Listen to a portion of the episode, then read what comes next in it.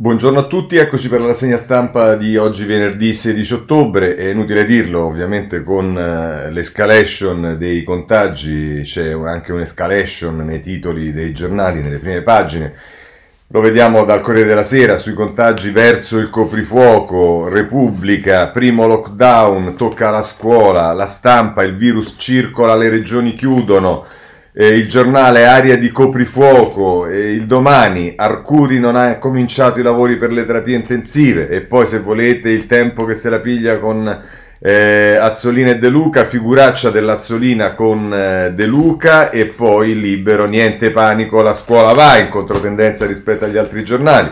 E il messaggero, Natale a rischio lockdown, le imprese meglio subito e l'avvenire, lezioni sbagliate, si riferisce alla decisione del governatore della Campania. Insomma, vedete che praticamente tutti i giornali sono eh, così. Eh, tutti i giornali mettono mh, in evidenza chi in prima pagina, chi nelle pagine interne. Lasciatemi aprire con questo perché eh, è davvero un dolore profondo con la morte della governatrice della Calabria, Iole Santelli, e ci sono tutti i giornali che vi dedicano tempo.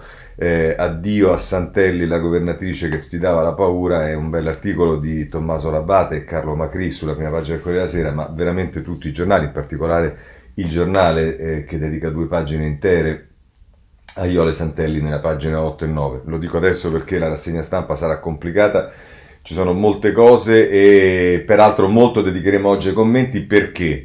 Perché eh, non c'è dubbio che cominciano a emergere palesi critiche al governo, alla gestione, al mancato attrezzarsi in questi mesi, anche da giornali che obiettivamente sono stati mh, a riparo, diciamo, di Conte e del governo.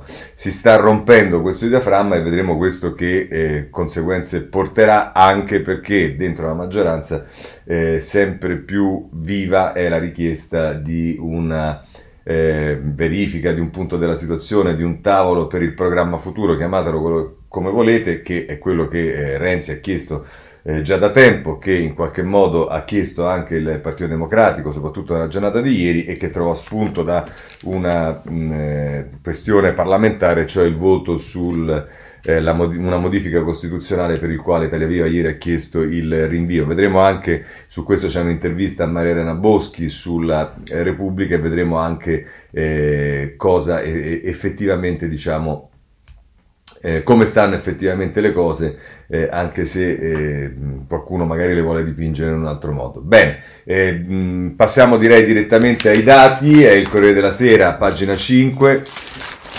Il bilancio, con i 662.000 test e anche il primato dei tamponi, i focolai attivi sono quasi 5.000, aumentano le vittime. E insomma, i numeri quali sono?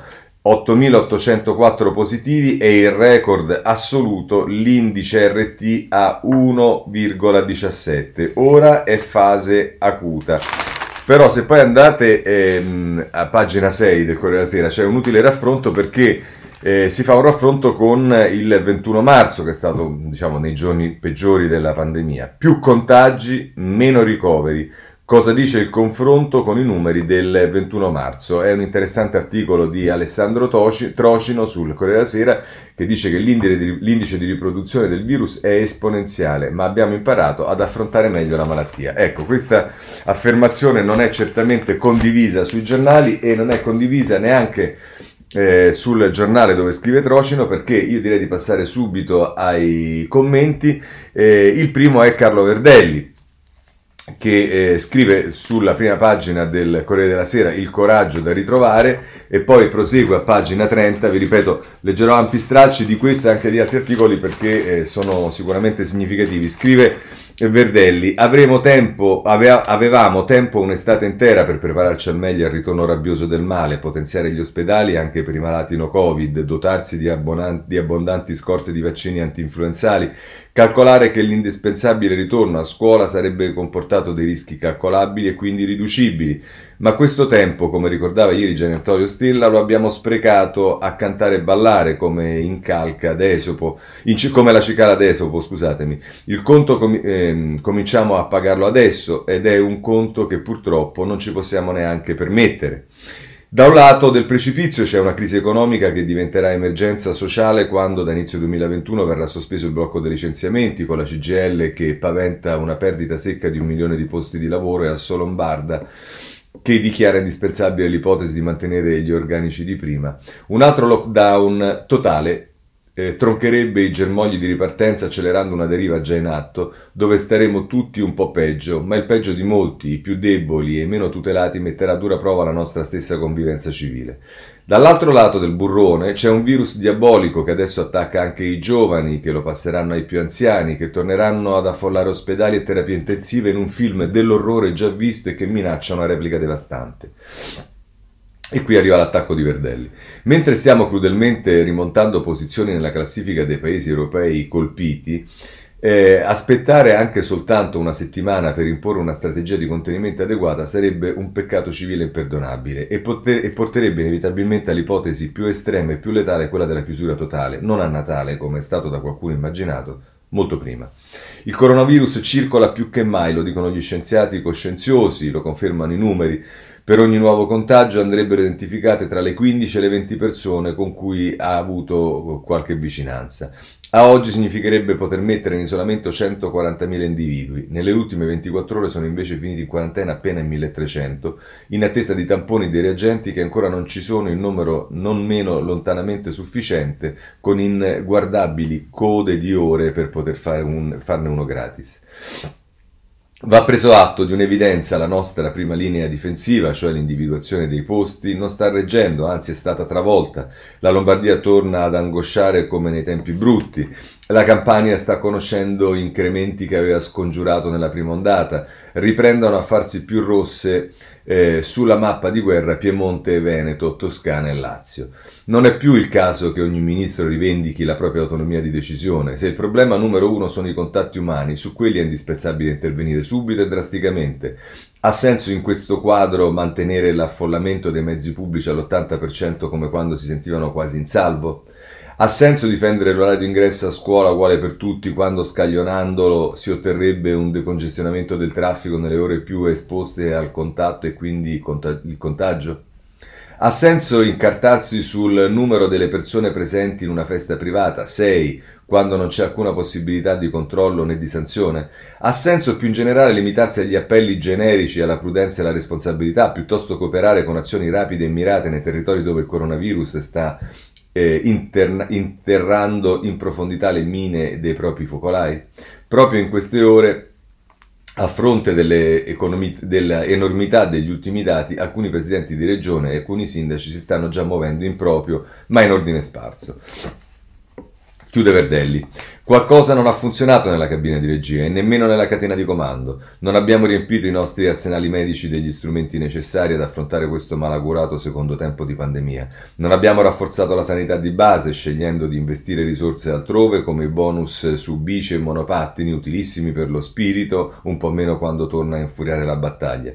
Stiamo ancora discettando sui fondi del MES come se disponessimo di un patrimonio inesauribile da spendere per riportare sotto controllo l'impennata di febbre della pandemia.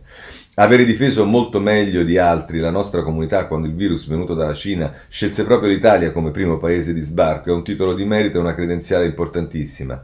Sprecarla adesso con le scelte inadatte e persone non all'altezza rispetto alla rinnovata voracità del morbo non cancellerebbe il, buon del, il buono dell'altro ieri, ma ipotecherebbe il futuro a breve di una nazione che sta camminando non del tutto consapevole su un ponticello sospeso tra due abissi. Ecco, insomma, vedete qual è il tono.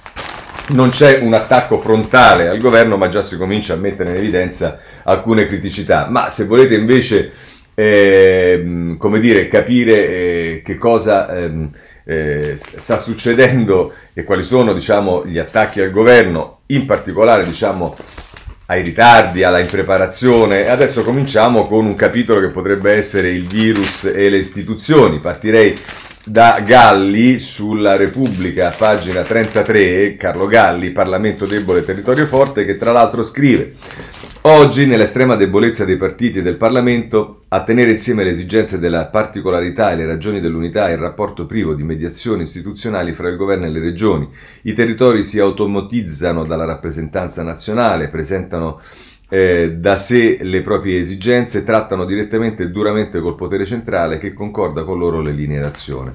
Il cuore della politica passa oggi attraverso questo rapporto, mentre il Parlamento resta sullo sfondo, benché formalmente rispettato, è la scena delle contrapposte unilaterali dichiarazioni polemiche. La centralità dei partiti del Parlamento è sostituita dall'immediata rilevanza politica dei territori. Questa trasformazione della nostra Costituzione materiale e delle stesse logiche della rappresentanza non è frutto di un piano premeditato, ma è un trend che il Covid ha accelerato e che spiega anche alcuni fatti recenti. È comprensibile che Conte non voglia un governo di unità nazionale che rifiuti anche il dialogo ravvicinato con le destre, sa che la sua posizione non è sicura e che non è il caso di smuovere un quadro politico già precario, ma sa anche che la sua vera forza sta nel suo rapporto con le regioni, nell'esigenza inderogabile che non si spezzi in nesso diretto fra politica centrale e territori e che Salvini e le destre, dopo tutto, si comportino in modo da rendere impossibile la collaborazione con il governo, che pure chiedono a gran voce che in realtà preferiscano l'agitazione politica nazionale di opinione, dimostra che sanno che la sostanza della politica è nelle mani dei governatori e che il vero dialogo col governo passa attraverso le regioni. Poco importa che queste siano rette in grande maggioranza dalla destra, sull'appartenenza partitica prevalgono, e ciò vale anche per le regioni governate dalla sinistra, le ragioni concrete dei territori, degli interessi, le aspirazioni, le difficoltà della società e delle economie locali. È su questo che si tratta a tavoli negoziali che, con grande efficacia ma con logiche diverse, si affiancano al Parlamento. Non deve però sfuggire che la territorializzazione della politica, la trattativa diretta che prende il posto della rappresentanza politica parlamentare, ha in sé, oltre all'efficienza, anche il rischio che le diseguaglianze sociali ed economiche fra le regioni d'Italia assumano una dimensione politica permanente, che insomma le linee di future regioni divengano ben più profonde delle divisioni ideologiche dei decenni passati e che fra le vittime del Covid ci sia anche l'unità nazionale. Eh, questo è eh, quello che scrive Galli a proposito eh, del depotenziamento del Parlamento perché eh, con eh, il rafforzamento del ruolo delle regioni, dice Galli, sostanzialmente la, la, mediazione con i territori non passa più per il Parlamento, ma passa direttamente con i governatori. Bene, andiamo avanti però perché eh, c'è un altro, eh, a proposito di politica, eh, di rapporto con le istituzioni, c'è ehm, eh, Vittorio Macioce sul giornale. Il titolo è La colpa del contagio è sempre degli altri e qui inizia un attacco al governo. Di questi tempi è sempre qualcun altro a non coprirsi la faccia. Tu mai, noi mai. L'unica difesa contro il Covid allora sta diventando questa, puntare il dito. È una sorta di istinto di sopravvivenza perché non siamo affatto diventati migliori. L'inferno, mai come adesso, sono gli altri. È una difesa facile. Siccome gli alleati, gli alleati, sono indefiniti, nessuno sbaglia e ognuno si toglie di dosso le proprie responsabilità. Basta lavarsi le mani, che dal punto di vista dell'igiene è una bella cosa, da quello morale molto meno. A sentire le chiacchiere in giro, quest'estate tutti sono stati allo stesso tempo in vacanza o in convento. Tutti al mare e montagna, ma da eremiti. È il sentimento degli italiani e il governo lo sta incarnando alla perfezione. Il ministro dei trasporti dice che il virus non si trova su autobus, treni o aerei, andrà a piedi.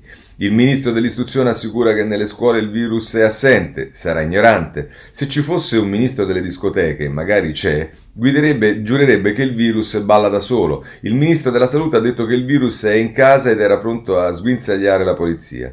Fortuna che i poliziotti, oltre ad avere anche loro una casa, hanno il senso della Costituzione. Il più furbo di tutti però è sempre il Premier. Non escludo un lockdown a Natale. Molto dipenderà dal comportamento dei cittadini. Questo sangue non ricadrà su di me. La responsabilità politica è dei cittadini. Stiamo arrivando a una strana democrazia dove il governo vota per scegliere gli elettori. Tutto il tempo perso in questi mesi è colpa degli altri.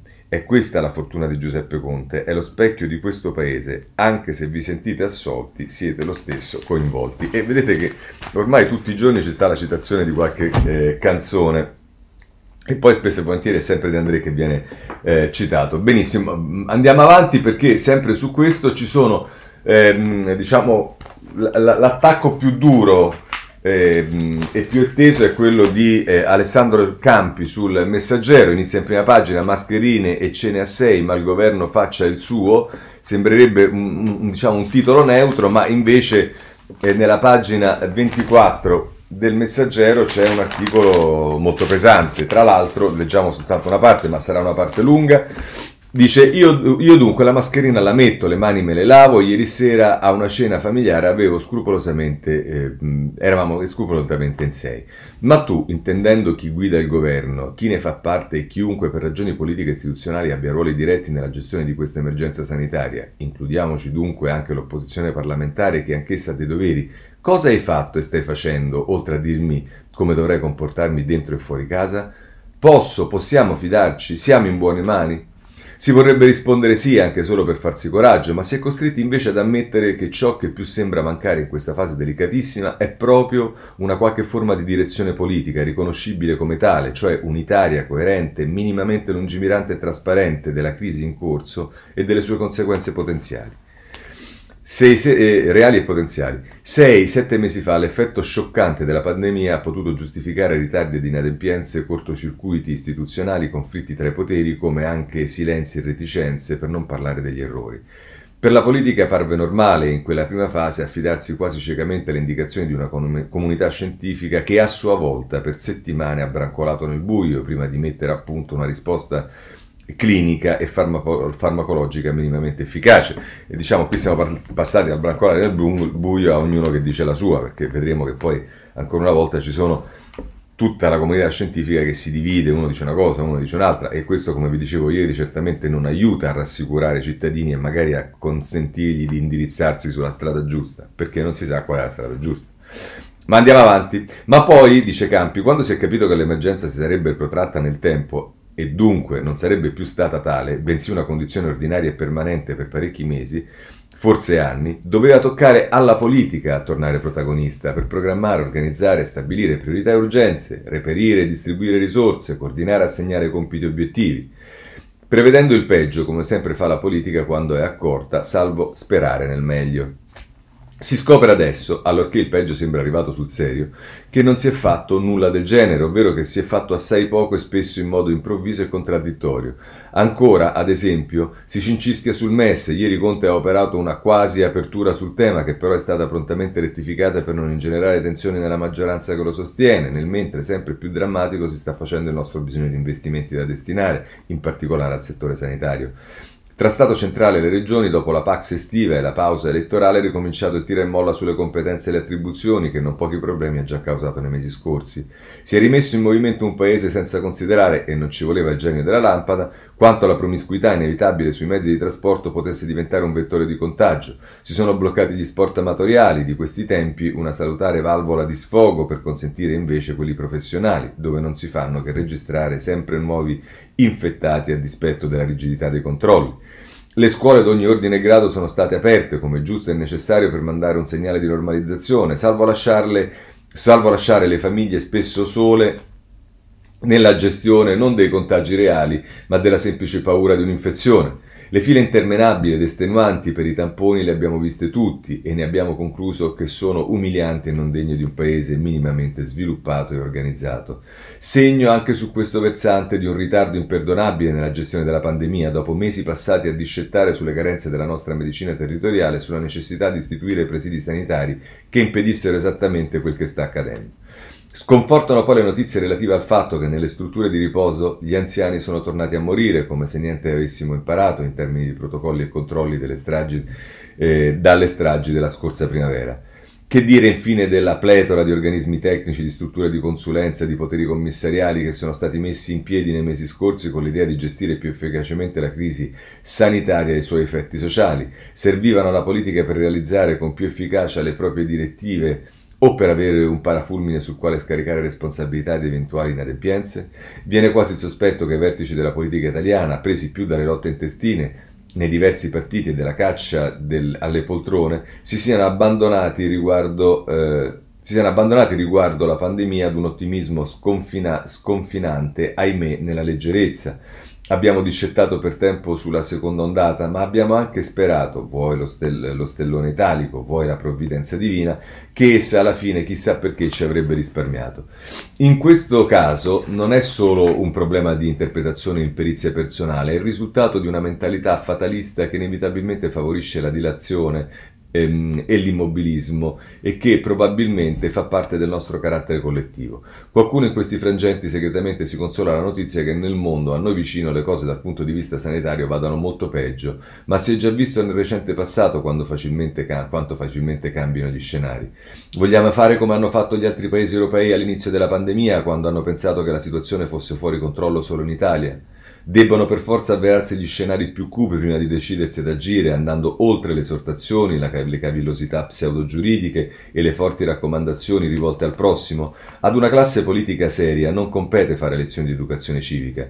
Spetta trovare soluzioni concrete ai problemi reali, tocca scegliere una strada e percorrerla, laddove noi che la percorriamo dobbiamo solo sperare che non conduca al baratro, bensì alla salvezza. La conclusione è che noi, cittadini spesso giudicati troppo impazienti, la nostra parte la faremo sino in fondo, avendola già fatta con più disciplina e più pazienza di quanto si potessero immaginare. Ma voi, per favore, fate finalmente la vostra, assumetevi le responsabilità che vi competono, senza nascondervi dietro il parere dei troppi esperti che ci sono in giro. E quando la pandemia sarà finita, faremo, va da sé, democraticamente i conti. Eh, insomma, è duro, anche se devo dire molto realista, eh, questo editoriale di Campi, eh, che mh, va molto pesante con eh, il governo, le istituzioni, insomma abbiamo letto.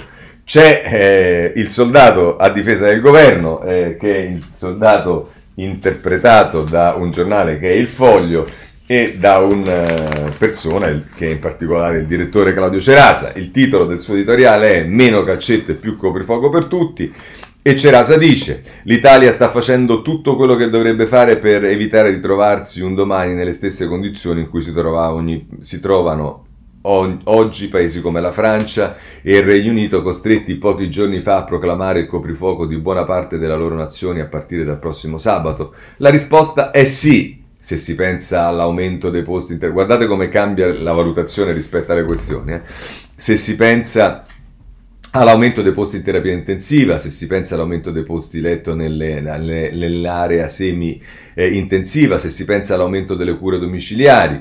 Ehm, eh, e dice ancora, ehm, scusate, eh, eh, L'Italia negli ultimi mesi è passata da essere due punti sotto la media OX 4%, circa 611.000 persone, a essere 0,7 punti sopra la media OX, ovvero 923.000 persone, se si pensa al numero dei tamponi, ehm, eh, se si pensa all'organizzazione delle scuole, ehm, poi dice ma la risposta è invece no, se si pensa a ciò che poteva essere fatto sui trasporti, se si pensa a ciò che si poteva fare sul MES, se si pensa a ciò che poteva essere fatto per assumere medici e infermieri a sufficienza per fronteggiare i mesi che ci aspettano, e se si pensa a ciò che stanno facendo alcuni paesi europei come la Francia, come il Regno Unito e la Germania, in Francia due giorni fa il presidente Emmanuel Macron ha annunciato il coprifuoco nella regione di Parigi e in altre città per quattro settimane dal 21 al, dalle 21 alle 6. Nel Regno Unito Boris Johnson ha già sperimentato la chiusura di bar, pub, Palestre e sale da gioco e la chiusura anticipata alle 22 dei ristoranti nelle zone più a rischio del suo paese e da sabato prossimo porterà alcune misure restrittive anche a Londra. In Germania da sabato prossimo verranno chiusi i bar e i ristoranti tra le 23 di sera e le 6 di mattina e il caso tedesco è forse quello più interessante a mettere a fuoco per l'Italia perché arriva in una fase in cui i contagi sono preoccupanti ma non ancora allarmanti, avendo registrato ieri la Germania un numero di positivi record, sì, 6.638 casi, ma ancora inferiore per esempio rispetto all'Italia. E qui arriva il dunque, per diffondere la nostra libertà Ecco, allora qui c'è la parte di Cerasa che è esattamente in controtendenza a quello che abbiamo letto di Campi. E qui arriva il dunque. Per difendere la nostra libertà occorre accettare serenamente alcune piccole e importanti privazioni di libertà. E le piccole privazioni di libertà di cui oggi ha bisogno l'Italia sono probabilmente simili a quelle adottate in Germania. Multe salatissime a chi non rispetta le regole, coprifuoco per tutti dalle 23 di sera a chiusura ancora più severe laddove la diffusione del virus inizia ad essere di nuovo fuori controllo. Emmanuel Macron ha giustificato il coprifuoco in Francia sostenendo di poter portare i contagi da 20.000 casi al giorno a 5.000 casi al giorno ieri sono stati 30.000, e di poter ridurre la capienza delle terapie intensive dal 32% al 10%.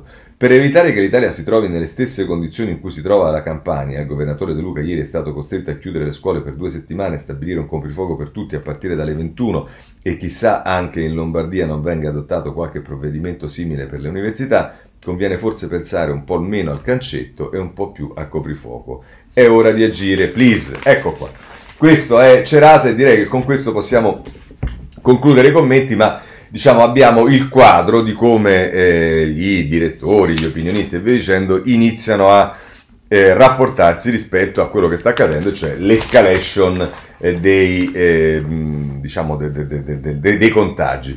Ma allora quali sono le misure? Beh, insomma, l'abbiamo visto nei giorni scorsi, ma si sta già pensando a cose aggiuntive. E allora vediamo Fabrizio Caccia sulla pagina 2 del Corriere della Sera e poi eh, sulla pagina 3 il retroscena di Monica Guerzoni, a pagina 2 zone rosse e chiusure sul territorio e la Campania ferma le scuole, le scelte degli enti locali, anche la borsa paga il boom dei contagi, meno 2,77%, Mattarella avverte eccetera eccetera, ma nel taglio basso c'è Locatelli che è, ehm, è, il presidente del CSS, che è il comitato, credo, tecnico-scientifico, nessun, nessun dato fa prevedere un nuovo lockdown. La marcia si può invertire. Locatelli, la regola del 6 serve ad evitare assembramenti. Eccoci qui. Ieri Crisanti diceva che è inevitabile il lockdown a Natale e oggi invece Locatelli ci dice che nessun dato fa prevedere. Quindi voi capite che al di là poi del governo, le responsabilità e via dicendo, il ruolo dei cosiddetti tecnici in tutta questa fase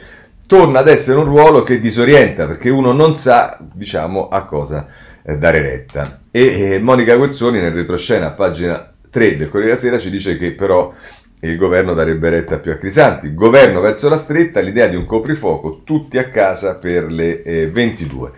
Eh, il Premier si è convinto a valutare altre misure come il sistema francese e poi vedremo Assolina contro la didattica, va bene. Ma se volete, diciamo, una visuale un po' più critica o ancora più critica, possiamo andare sul giornale che prima a pagina 3 eh, con eh, Giuseppe Marino. L'Italia vuole accodarsi a Francia e Regno Unito, tira aria di coprifuoco con l'incognita delle sanzioni. Il governo pronto a seguire l'esempio di Parigi e Londra, locali chiusi dalle 21 alle 6 del mattino, l'indizio social del deputato democratico Sensi, attenti a sabato. E, e poi a pagina, eh, ancora potete andare a, a, sempre a proposito delle misure, a pagina 5 eh, c'è un'intervista a Bruno Della Chiara eh, che eh, dice, che è mm, un esperto, eh, il contagio sui mezzi si evita con bus privati e ingressi scaglionati. L'esperto dice vanno diversificati gli orari di entrata nelle scuole e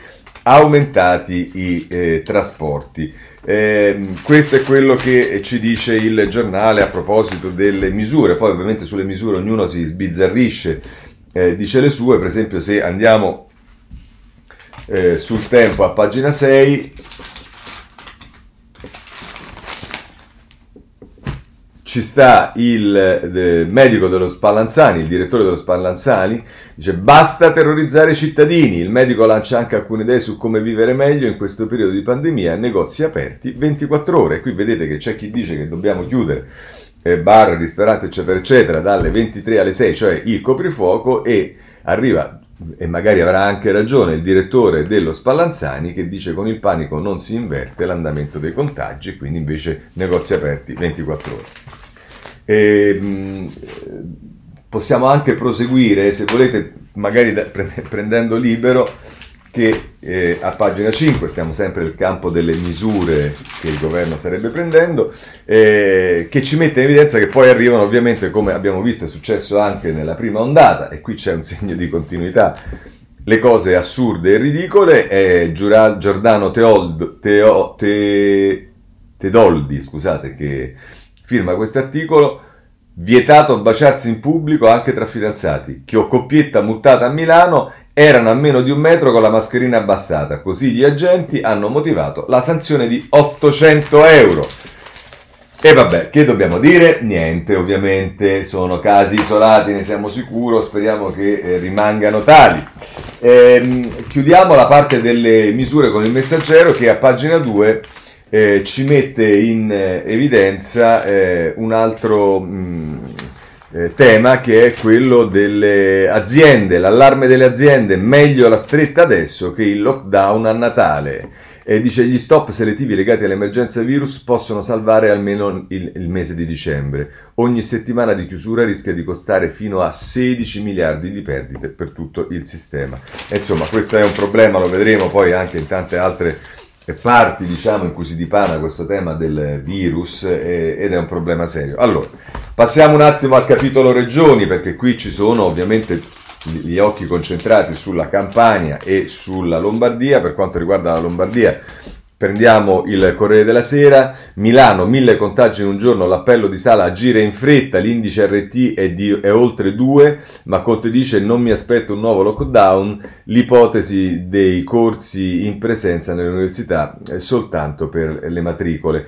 E questo è eh, Maurizio, Maurizio Giannattasio a pagina 8 del Corriere della Sera, a pagina 9 eh, invece c'è Simone Riva, Simona Riva, Ravizza che eh, firma un articolo eh, le oltre 300.000 imprese, la movida degli under 40, ecco perché la metropoli è il cuore dell'epidemia, i timori che riducendo la capienza sui mezzi si creino più assembramenti, le 250.000 visite e gli esami medici, eh, medici annullati che sono da recuperare. Eh, e, e, e, qui poi invece c'è un'altra intervista, che, cioè diciamo, la posizione di media di Stefano Landi a eh, Pregliasco, eh, che eh, è il direttore nazionale del Galeazzi, come forse sapete, che dice solo scuola e lavoro, tutti gli altri impegni andrebbero annullati, serve un grande patto sociale. E insomma, questo è quello che riguarda la Lombardia. Poi abbiamo il tema della campagna. Eh, la, sulla campagna prendiamo prima, scusate, mh, sì, eh, l'avvenire in prima pagina, lezio- la lezione sbagliata, in campagna De Luca sceglie le scorciatoie e chiude tutte le scuole. Feste solo tra familiari conviventi, crescono ancora i positivi, preoccupano, e poi qui dice i dati di, eh, di Milano. Ma insomma c'è un attacco diretto dell'avvenire a De Luca sulla prima pagina e allora vediamo però anche eh, per esempio dal Corriere della Sera come si mette la questione eh, campana, anche questa ce l'avrete su tutti i giornali ma la pigliamo per sintetizzare, il blitz di De Luca sugli studenti fa infuriare Lazzolina, gravissimo, ma Zingaretti no ad attacchi sopra le righe al governatore fino al 30 ottobre, vietate anche feste, cortei e funera- eh, cortei funebri. Insomma, ehm, questo è il eh, il, il, quadro della situazione è Flavio, Flavio, Buffi che ne scrive e c'è uno scontro diretto tra Lazzolina che non vuole chiudere le scuole e eh, De Luca che invece le chiude perché eh, si preoccupa della situazione. Ci sono ancora eh, da segnalare, mh, è chiaro che ci stanno poi raffronti con tutta l'Europa, vabbè, sono le cose che sapete, ma sempre da Corriere della Sera Marco Marisio scrive eh, un eh, articolo inviato a Bardonecchia, la frontiera bucata tra Italia e Francia, migliaia di passaggi senza controlli né test, zona grigia e trafori, 120.000 transiti, nessun tampone, il Piemonte si muove per imporli tra molti ostacoli. E perché poi sta anche il problema dei confini, i giornali ci dicono che l'Inghilterra ha sostanzialmente chiuso i confini all'Italia, cosa eh, sicuramente legittima, ma fa pensare che l'Inghilterra che sta esplodendo è l'Inghilterra che co- chiude confini all'Italia e non è l'Italia che chiude confini all'Inghilterra, ma vabbè, sono le cose che succedono. Eh, voglio segnalarvi dalla stampa eh, a pagina, le pagine 4 e 5 eh, che riguardano il Piemonte, il flop dei tamponi, Piemonte nel, Birinus, nel mirino, virus non tracciato, disattesi gli obiettivi fissati dai decreti ministeriali, i laboratori in affanno per carenza di test e eh, reagenti. E poi eh, anche qui si riporta la, la, situazione di Milano che è in trincea e poi si ritorna su Bergamo, in intervista di Paolo Colonnello al sindaco Giorgio Gori, l'incubo non è finito ma ora la mia Bergamo è pronta e consapevole. Il sindaco della città simbolo della prima ondata, da noi come a Lodi e Brescia il 30% dei cittadini è già stato colpito. E, e sul, sul lockdown dice un nuovo lockdown non riesco a immaginarlo, sarebbe drammatico. Però in tutto questo possiamo chiudere il capitolo che riguarda le regioni, gli enti locali e via dicendo con ehm, eh, Roberto Speranza, il ministro della salute, che cerca di fare appelli eh, è Tommaso Ciriaco che ne parla, ma Speranza incita le regioni, agite anche a Milano, si prepara la stretta. Subito misure alle superiori nel capoluogo, a Monza e a Varese, tutto il nord verso le elezioni a distanza. E qui vedete insomma che si lascia intendere che Speranza incita eh, i governatori a fare quello che magari lui dentro il governo non potrebbe fare. Perché? Perché soprattutto, come vedete, sul tema della scuola, lo scontro ormai tra la ministra Azzolina e i governatori, eh, tra quelli che lo dicono e quelli che lo pensano, è uno, diciamo, uno scontro duro. Poi eh, andiamo rapidamente a un altro tema che è quello delle criticità. Allora, in questo senso c'è innanzitutto, abbiamo visto varie questioni che rendono critica la situazione. Il, la Repubblica ci dice intanto degli ospedali. In ospedale ricomincia l'assedio e già c'è chi rifiuta altri pazienti. E, e c'è un'intervista a Galli di Alessandra Ziniti, mentre prima era Michele Bocci eh, che intervista mm, eh, Massimo Galli, che è il direttore delle malattie infettive al Sacco di Milano, che dice rivedo le stesse scene di marzo, tra 15 giorni saremo come la Francia e voilà, sempre un po' di buona speranza, ma poi se andate ehm, ancora a proposito di criticità nelle pagine successive, a pagina 6 Michele Bocci e Alessandra Ziniti, pochi medici app, vaccini, le armi spuntate della sanità contro la seconda ondata, ospedali e medicina di base sono stati potenziati per affrontare la battaglia d'autunno, non sono stati potenziati per affrontare la battaglia d'autunno, servirebbe fare il doppio dei test e immuni che deve tracciare i contagi, si è rivelata un flop. E poi c'è un'intervista, anche questa interessante, al coordinatore del Comitato Tecnico Scientifico, Agostino Miozzo, che fa parte della protezione civile, che dice studenti pigiati sui bus, colpa dei comuni, senza piani, e qui vedete che comincia il rimpallo delle responsabilità. Insomma, film che abbiamo già visto e che francamente almeno in qualcosa vorremmo vedere essere corretti, cambiare diciamo, le sceneggiature. C'è anche dalla stampa a pagina 2 a proposito delle eh, criticità eh, che riguarda sempre il tema della sanità. Ora l'epidemia accelera, il personale sanitario non è stato potenziato, morti raddoppiati in 24 ore, l'Istituto Superiore di Sanità è la fase acuta, indice di contagio 1,17, gli organici sono quelli di giugno, mai spesi fondi per 1,2 miliardi di euro.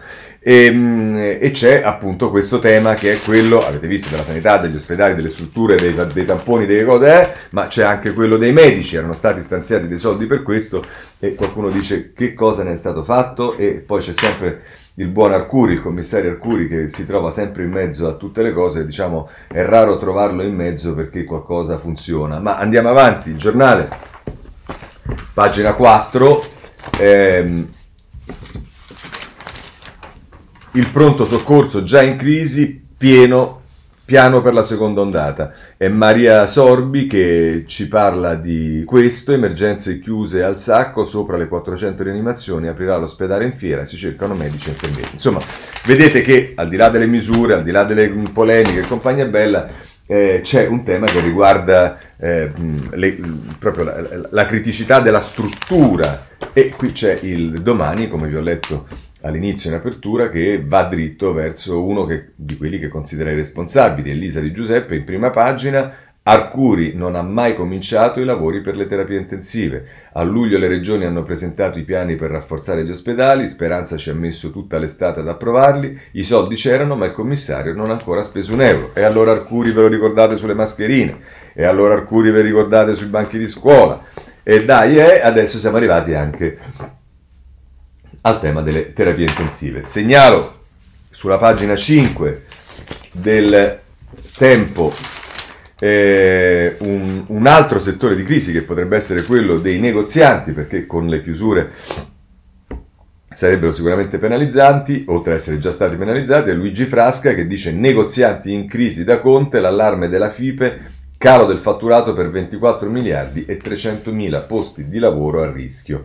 Ehm, il, il Premier incontra i gestori dei bar e ristoranti e assicura massima attenzione, c'è piena consapevolezza dei loro problemi. E vabbè, se poi passiamo dalla consapevolezza alla risoluzione dei problemi, questo non guasta, ma andiamo sul messaggero, pagina 8 Troppi casi da controllare, il tracciamento va in crisi, già 4.000 contagi senza link. E qui è diciamo, una eh, diciamo, chiarificazione del fallimento della app Immuni. Trovare i contatti stretti degli ultimi infetti vorrebbe dire individuare 150.000 persone. Palù dice meglio fare i tamponi soltanto ai sintomatici e per gli altri i test rapidi. Vabbè, insomma, ehm, abbiamo capito, ma l'avevamo già capito che Immuni sarà perché non è stata scaricata, sarà per quello che volete, non funziona.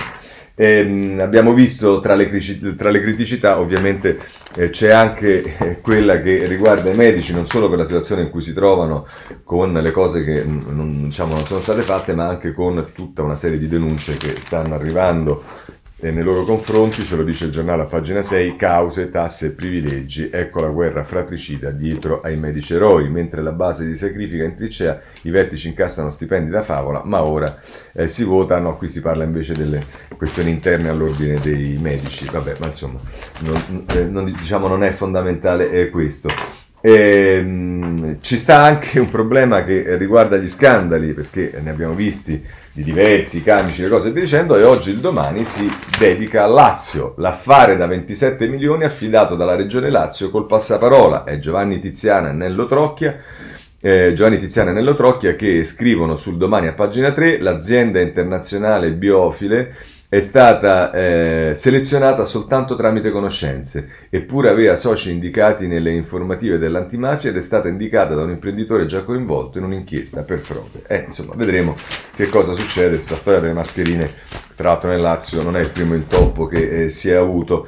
Ehm, eh, c'è un tema che, e con questo direi che eh, possiamo chiudere, che riguarda la criminalità, ce ne parla eh, perché anche questo l'avevamo sentito in prima battuta nella, nella, nella prima fase del lockdown, eh, con la crisi boom dell'usura, ma c'è paura a denunciare l'assalto della criminalità Alessia Marani sul messaggero eh, a pagina 3.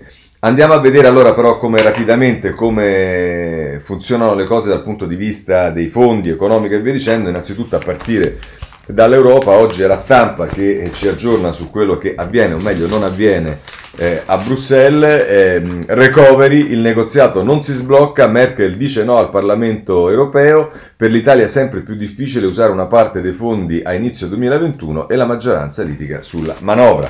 Eh sì, eh, diciamo, rimane sempre il fatto che noi abbiamo il problema dei fondi del 2021 e poi abbiamo il MES che è pronto e che però non lo prendiamo perché, mm, vabbè, si sa perché. Eh, abbiamo visto che eh, anche le borse pagano eh, ieri per, per, la paura del lockdown, ieri sono andate a precipizio. E per quanto riguarda la, la manovra, allora io direi rapidamente possiamo vedere Repubblica a pagina 11 che la, mette, eh, che la mette così, licenziamenti e scontro 3 miliardi alle imprese, sindacati contro la mancata proroga del blocco, il responsabile, bonus alle PMI in difficoltà, consegnate alla UE le linee guida. Poi se volete sulla pagina, ehm, eh, se andate sulla stampa, a pagina 6 c'è invece la posizione della ministra Bonetti che dice... Eh, con i vincoli temporanei non si crea occupazione, sì ad incentivi al lavoro. La ministra della Famiglia sull'atta licenziamenti dice era un provvedimento di emergenza, ora servono misure strutturali. Questo per quanto riguarda il lavoro. Poi se volete c'è un quadro generale di quello che accade sulla manovra sul messaggero a pagina eh, 17. Eh, manovra cancellate le microtasse per licenziamenti blocco selettivo, l'ipotesi di eliminare una serie di piccoli tributi da quelli su patente a passaporto agli atti notarili. Il divieto di tagliare i dipendenti si applicherà alle imprese che usano CIG e decontribuzione. Insomma, queste sono le linee, poi vedremo ancora eh, che cosa succede. Ci sono due questioni che potete trovare sul Sole 24 Ore in prima pagina. La prima riguarda lo smart working ehm, eh, ed è il titolo di apertura del Sole 24 Ore dove c'è una sofferenza dove nell'edilizia. Edilizia, lo smart working nella pubblica amministrazione blocca fino al 30% dei permessi. Effetto Covid sull'attività degli uffici, in nove mesi a Roma un crollo del 47%. Ma poi c'è sempre sul Sole 24 Ore, e qui ritorniamo al tema di quanto servirebbe eh, il, ehm, il, MES perché l'emergenza sanitaria ipoteca metà dei fondi, Conte cerca la sintesi. Qua stasera, terzo vertice di maggioranza, attenzioni su cartelle licenziamenti, insomma...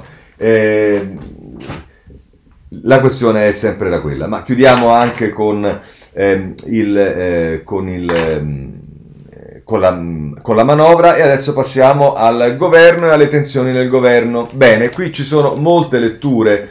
Eh, vorrei partire dalla Repubblica a pagina 14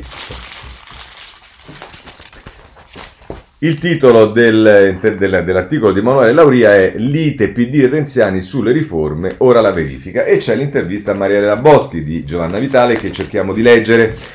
Dice, onorevole Boschi, perché avete fatto saltare all'ultimo miglio il varo della riforma costituzionale sul voto ai diciottenni anche per il Senato? E dice la Boschi, abbiamo semplicemente chiesto un rinvio per una ragione di merito e una di metodo. Nel merito, prima di decidere l'età per l'elettorato attivo, vale la pena decidere che cosa fa il Senato. Sia Zingaretti che Di Maio, ma anche Zai e Berlusconi hanno aperto al superamento del bicameralismo paritario. Andiamo a vedere le carte? Nel metodo, non è possibile che le riforme si votino senza un accordo complessivo. E dice la Vitale, ma un accordo non c'era già condiviso anche con voi renziani nell'agosto 2019 per consentire la nascita del Conte 2? E no, dice la Boschi. Quell'accordo è stato già modificato, sentite bene queste parole, e no, quell'accordo è stato già modificato da PD e 5 Stelle quando hanno stralciato al Senato l'abbassamento dell'elettorato passivo da 40 a 25 anni. Oggi alla Camera si è trattato solo di prendere atto che senza di noi non ci sono i numeri. Andiamo avanti, dice la Vitale. Allora ha ragione chi dice che si è trattato solo di una prova di forza per alzare il prezzo.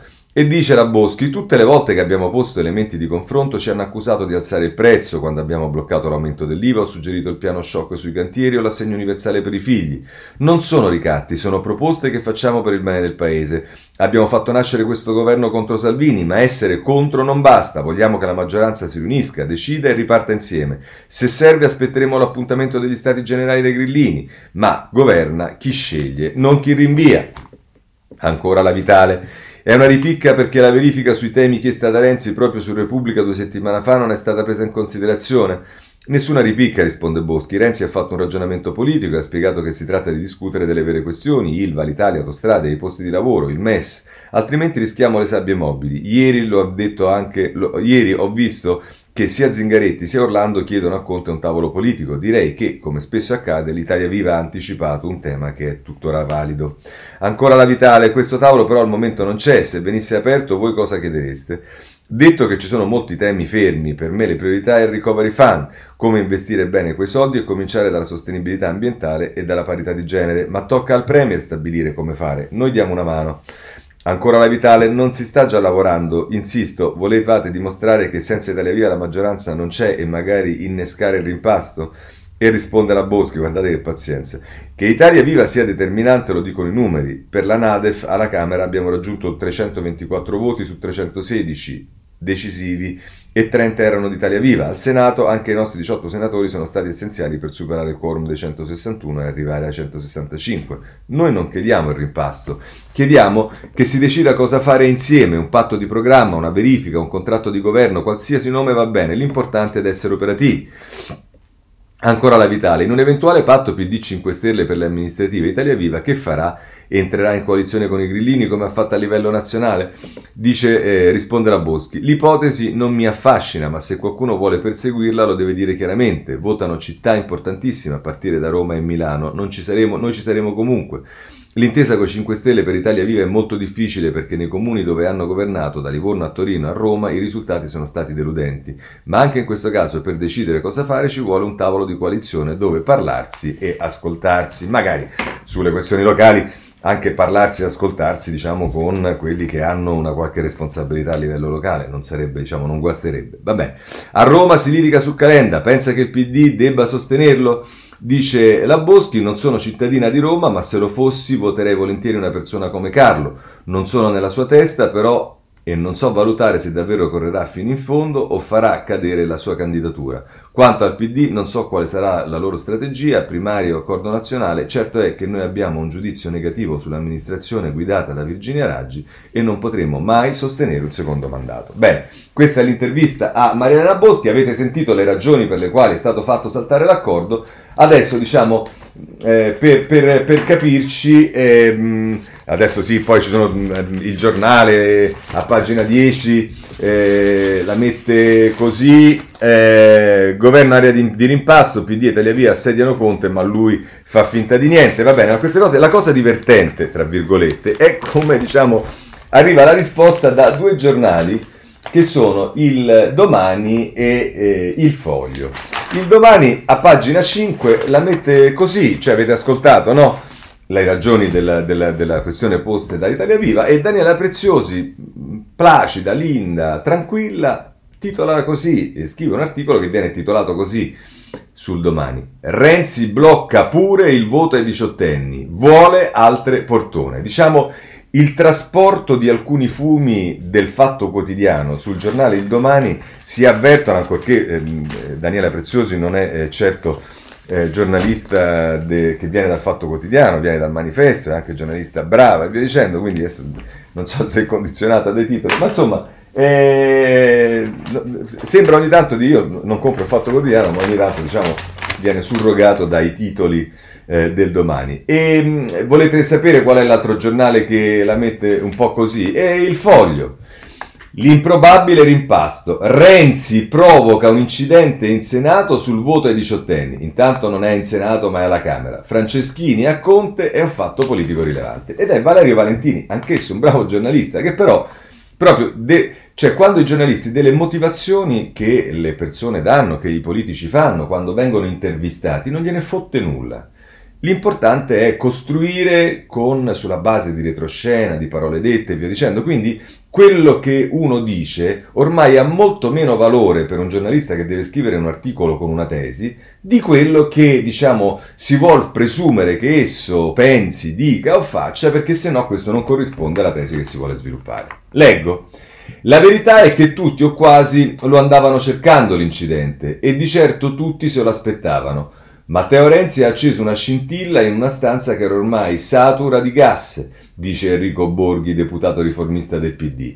E insomma, quando ieri sera, passate dopo il 10, Maria Elena Boschi ha avvisato il suo giro di telefonate per avvertire gli alleati dell'incombenza dello strappo, tutti hanno visto la palla iniziare a rotolare sul piano inclinato.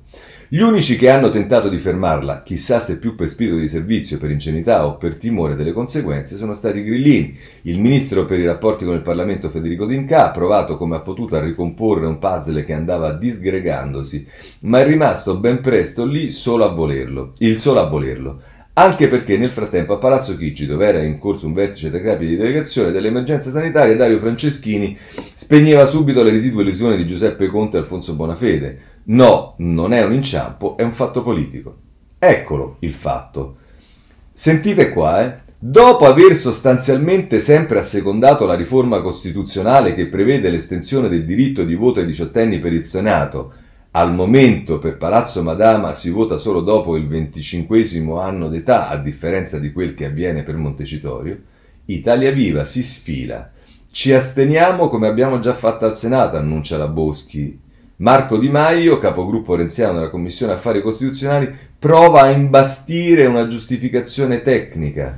Nel passaggio a Palazzo Madama è stata rimossa la parte della riforma che prevede l'equiparazione dell'elettorato passivo, così che anche i 25 anni possano essere eletti senatori senza dover aspettare i 40 anni.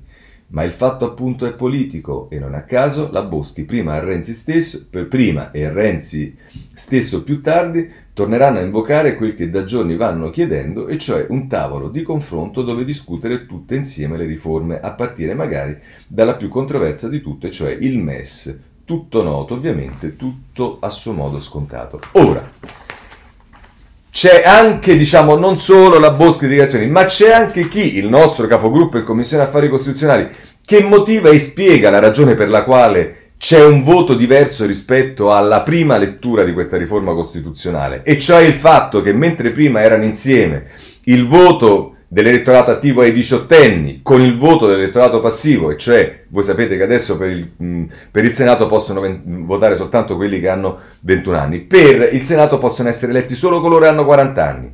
Il progetto di legge iniziale diceva che abbassiamo l'età per chi può eleggere il Senato a 18 anni, ma abbassiamo anche l'età per chi può essere eletto in Senato a 25 anni. E così è stato approvato nelle prime letture sia alla Camera che al Senato. Arrivato al Senato, un accordo tra PD e 5 Stelle decide di togliere, estrapolare la parte della riduzione eh, dell'età a 25 anni per essere eletti. Italia Viva si astiene. Quella riforma così modificata arriva alla Camera e secondo loro signori, per non fare l'inghippo, l'agguato, la finzione e compagnia, cosa avremmo dovuto fare? Votare in modo diverso su un testo su cui avevamo votato in un determinato modo al Senato. Ma eh, tutta la logica è inutile perché qui si ragiona così. Va bene? Eh, questo era mh, mm, eh, Valerio Valentini sul foglio. Movimento 5 Stelle, ci avviciniamo alla chiusura e qui ci sono come al solito eh, giornali, eh, ci sono come al solito eh, diciamo, mh, articoli su tutti i giornali. Corriere della Sera eh, a pagina 15. Eh, No, pagina 16, 15, sì, il terzo mandato viola gli impegni iscritti Movimento 5 Stelle, decisioni con l'app. Il presidente di Rousseau, una segreteria partitica? No, c'è team del futuro. E insomma, questo è Emanuele Buzzi che intervista Davide Casaleggio sul Corriere della Sera, pagina eh, 15, che fa capire già l'aria che tirerà a questi stati generali, ammesso che si fanno. Se volete un giornale attento alla vita dei 5 Stelle come la stampa, si occupa di loro a pagina 10. I ministri Movimento 5 Stelle in rivolta, le nomine di Stato mai su Rousseau, Di Battista e Casaleggio vorrebbero scegliere sul blog i candidati per le aziende pubbliche e le autority. Straordinario, ci manca soltanto questo. Va bene.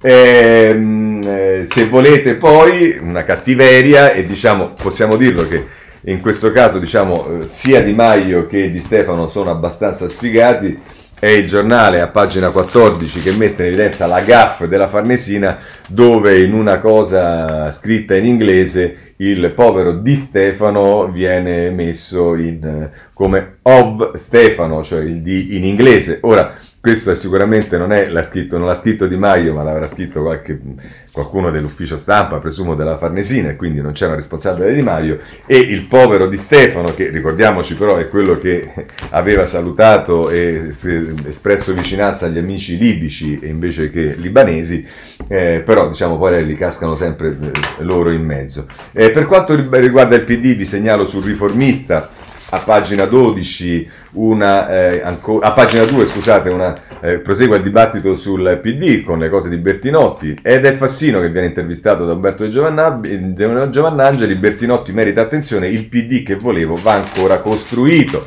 Eh, andiamo avanti perché c'è Forza Italia, eh, vi segnalo Brunetta perché eh, non so se a titolo personale, ma comunque è una persona che ha influenza sia sul Forza Italia, credo che anche sia ascoltato da Berlusconi e oggi le sue dichiarazioni faranno rumore sicuramente perché a pagina 12 del giornale eh, c'è una, eh, come dire, una, mh, eh, intervento che eh, eh, parte dalla prima eh, e il titolo è a pagina 12, Brunetta, i leghisti ci odiano, ora, ora governo di unità nazionale. L'ex ministro Azzurro si appella alla responsabilità della politica e accusa Salvini. Pensa solo a farci fuori Augusto Minzolini che scrive questo sul eh, eh, giornale. Andiamo a Roma perché a Roma che cosa accade? Beh, insomma, a Roma c'è il tema Calenda. Allora, eh, due cose sostanzialmente vale la pena di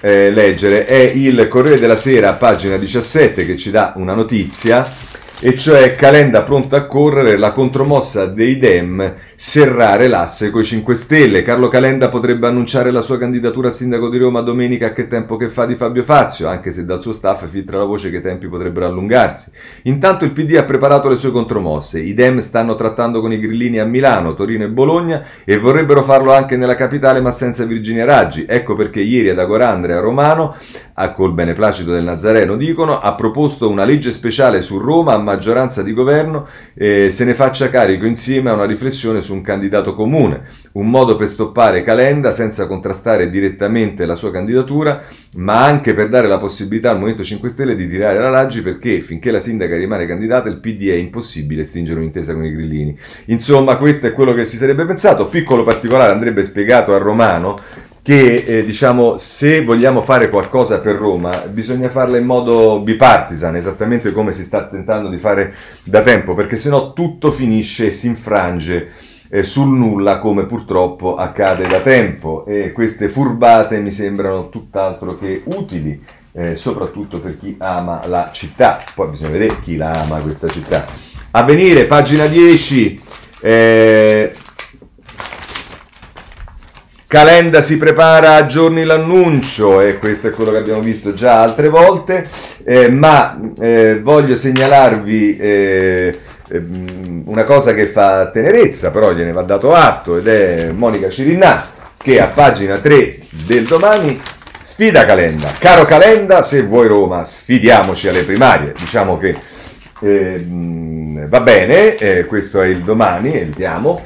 Eh, segnalo ancora eh, a pagina eh, della la Repubblica, a pagina 17, che invece diciamo, la mette diversamente. Calenda, il secchione che studia la sindaca, a Roma deve tornare un po' di buon governo. E Francesco Merlo, che con uno dei suoi magici ritratti che fa su Repubblica, questa volta si occupa di Calenda, vale sicuramente la pena di leggerlo. Se volete poi, a pagina 9 di Libero ci sta Giuli che ci spiega perché la Meloni non si può candidare a Roma, nonostante abbiamo visto dai sondaggi sarebbe quella sicuramente più eh, pronta, avvantaggiata. Eh, per quanto riguarda la scuola, vi segnalo eh, il tempo è libero che mettono in evidenza le inadeguatezze della eh, Azzolina. Per quanto riguarda la giustizia, eh, vi segnalo il foglio che mette in evidenza come sia stato assolto il sindaco di Terni dopo essere stato linciato, in particolare dalla campagna leghista ehm, in Umbria. E poi vi segnalo un bellissimo articolo di Manconi sui pestaggi di Santa Maria Capavetere. Vi segnalo un bell'articolo sulla prima pagina eh, di eh, domani di Ilaria Cucchi in, eh, diciamo nel, nel, eh, nel mm, eh, anniversario eh, della, mm, de, de, de, della, della, morte di, di, di, di, Stefano Cucchi, caro fratello il depistaggio ti ha ucciso due volte, questo è il titolo, e vi segnalo anche Sansonetti sul riformista pena di morte cutola in fin di vita, il tribunale deve morire in galera. E questo purtroppo eh, sono cose che si ripetono. Ehm, sulla stampa a pagina 13 ma anche su altri giornali potete trovare la situazione dei pescatori sequestrati in Libria, su autostrade un po' meno di entusiasmo, lo vediamo sia sulla stampa a pagina 19 che eh, sul domani a pagina 29, sulla condanna di eh, Profumo e Viola eh, con MPS mh, su tutti i giornali, in particolare se potete sulla Repubblica, pagina 26. Vi segnalo invece da Corriere della Sera una bella intervista a un grande eh, calciatore, soprattutto perché è una persona di grande intelligenza e, e di, di, di, grande saggezza e, e, di grande semplicità anche, che è Marchisio, lo trovate sul eh, Corriere e, e, sui mali del calcio, dal razzismo alla violenza, insomma, pagina 20 del Corriere della Sera, e poi c'è la politica internazionale ehm, eh, che, che, potete trovare su tutti i giornali. Io non ho più tempo e vi auguro una buona giornata e se volete ci risentiamo lunedì prossimo. Buona giornata a tutti.